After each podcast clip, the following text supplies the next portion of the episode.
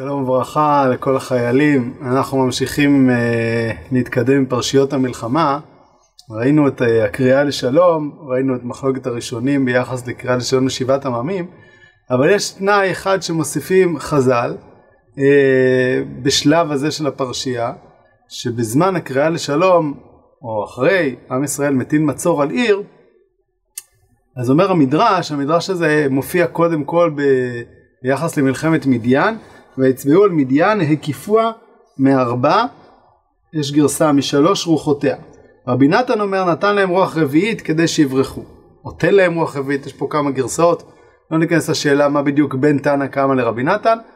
בכל אופן, הלכה למעשה הראשונים לומדים מהמדרש הזה, יש מדרש מקביל גם בספרי בדברים, שצריך לתת רוח אחת החוצה, שאפשר לצאת מהמצור. כך פוסק הרמב"ם בהלכות מלכים, כשצרים על עיר לתופסה, אין מקיפים אותה מארבע רוחותיה, אלא משלוש רוחותיה, ומניחים מקום לבורח ולכל מי שירצה להימלט על נפשו, שנאמר ויצבעו על מדיין כאשר ציווה השם את משה, מפי השמועה למדו שבכך ציווה. אז הרמב"ם פוסק כעמדת רבי נתן, או אולי גם תנא קמא, שצריך להשאיר רוח אחת לבורחים. מנהלים מלחמה מול עיר, האויב נמצא בעיר, כל עניינו של המצור לכאורה הוא להכניע את העיר, וברגע שאתה משאיר רוח אחת, אתה בעצם מאפשר לאויב לברוח, מצד שני אתה יכול לכבוש את העיר. מה הטעם של המצווה הזאת? הרמב"ן בשכחת העשין, הרמב"ן בניגוד לרמב"ם מונה את זה כמצוות עשה, ככל הנראה הרמב"ם, העמדה המקובלת היא אה, כשיטת המגילת אסתר, שהרמב"ם לא מונה את זה כי זה פרט במצווה שהוא לא מפורש בתורה. אה, אבל הרמב"ן מונה את זה בשכחת העשין, והוא מביא שני טעמים לדבר הזה. מצווה חמישית שהצטווינו להשאיר, להניח אחת מן הרוחות, כי בזה נלמוד להתנהג בחמלה אפילו עם אויבינו בעת המלחמה. זאת אומרת, גם מול האויב צריך לפתח עמדה של חמלה, ועוד פעם, הם מדברים על האויב, האויב, החיילים יכולים לברוח, לא רק הנשים והטף. אמ, וזה אומר הרמב"ן, מלמד אותנו שהעיקר הוא לכבוש את העיר, ואם האויב בורח, תן לו לברוח. תפתח חמלה, לא צריך בהכרח לשפוך דמים. ועוד אומר הרמב"ן, ובו עוד תיקון, שנפתח להם פתח שיברחו ולא יתחזקו לקראתנו. זאת אומרת, יש פה איזו חשיבה טקטית, שאם אתה נועל העיר מכל הכיוונים, אתה מייאש את הציבור בפנים, אתה מייאש את הציבור, אתה גורם לו להילחם אה, בצורה עוד יותר עוצמתית וחזקה, ואז אתה מסתכן. והדבר הזה שהוא הרמב"ן כותב שזה עוד תיקון, זאת אומרת יש מי שהבין שזה באמת טעם משני אבל, אבל הרמב"ן מבין שהתורה גם נותנת לנו איזה עצה מסוימת איך לנהל את המלחמה. אבל הרמב"ן מוסיף בסוף דבריו, אבל היא מצווה לדורות בכל מלחמת הרשות. זאת אומרת התנאי הזה שמשאירים רוח אחת הוא במלחמת הרשות בלבד ולא במלחמות מצווה. כך גם אה, נוקט החינוך. אה, חינוך מקשה על החינוך, הוא אומר איך יכול להיות? א', אה, גם הרמב"ן וגם החינוך נסמכים על הרמב"ם ואומרים שהרמב"ם מסכים עם זה, כן, הרמב"ן כותב וכן כתב הרב בחיבורו הגדול בהלכות מלכים ואצל הרמב"ם לא מצאנו חילוק בין מלחמת מצווה לבין מלחמת רשות. וזה גם נלמד ממלחמת מדיין שבפשטות מלחמת מדיין היא מלחמה מצוותית ובכל זאת משאירים רוח אחת. אז לגבי מלחמת מדיין גם דנים הפוסקים האם זה באמת מלחמת מצווה או לא אבל אנחנו ננסה להבין את עמדת הרמב"ם. למה הדבר הזה כל כך חשוב?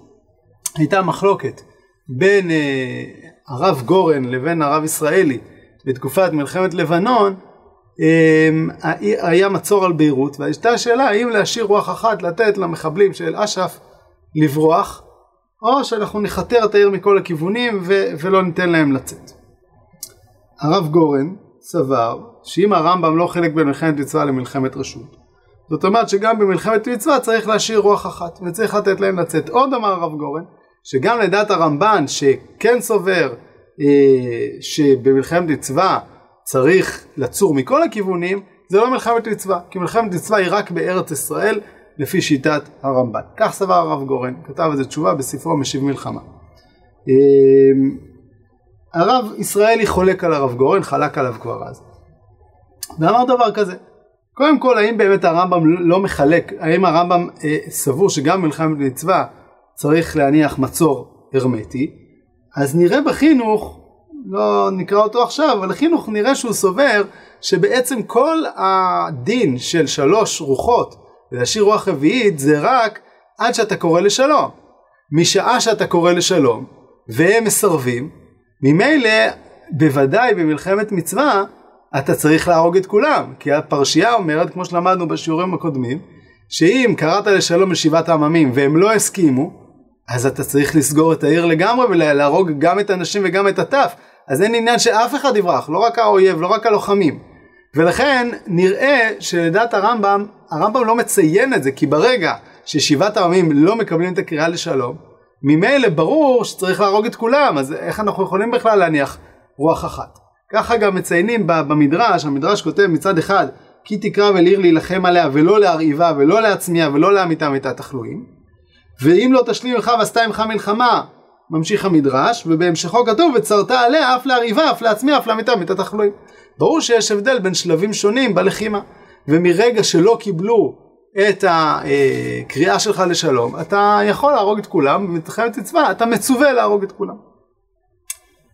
בעניין של מלחמת אה, ישראל מיד צר, יותר פשוט העניין הזה. כי באמת אנחנו מצווים להרוג את כל מי שבא עלינו לכלותנו. ואם אנחנו ניתן למחבלים לברוח וללכת למקומות אחרים שמהם יכולים לירות עלינו או לתכנן מחדש איך לקום עלינו, אומר הרב ישראלי, ברור שאנחנו צריכים להרוג אותם. הוא מדייק מלשון הרמב"ם, שהרמב"ם כותב, אה, כשצרים על עיר לתופסה.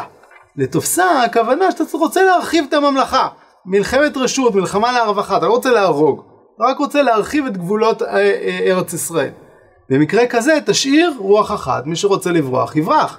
אבל במקרה שמדובר על עם שקם עליך לכלותך, אז ברור שהמלחמה צריכה להיות מלחמת חורמה, ולא להשאיר לאף אחד שום אפשרות להילחם נגדך.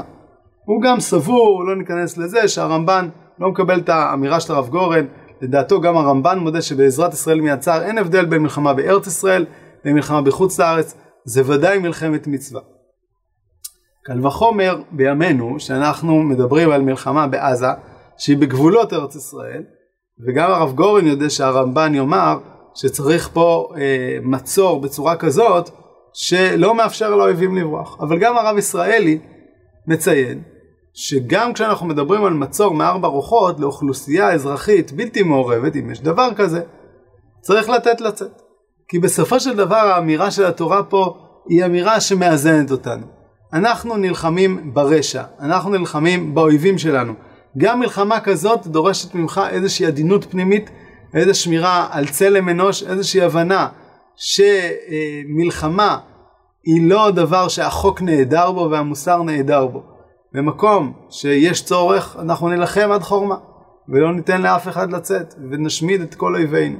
אבל במק... התורה מזכירה לנו שמלחמה היא לא תמיד בכל מחיר ולא תמיד בכל תנאי, וצריך למקד את המלחמה שלנו ברשע, כמובן בלי לסכן אף אחד מהחיילים, כמובן בלי לסכן את אה, אה, הצלחת המבצע, אבל לזכור תמיד שמלחמה אנחנו עושים בתוך, מתוך עמדה מוסרית, הטוב צריך לנצח את הרע ולא חלילה להידמות לו.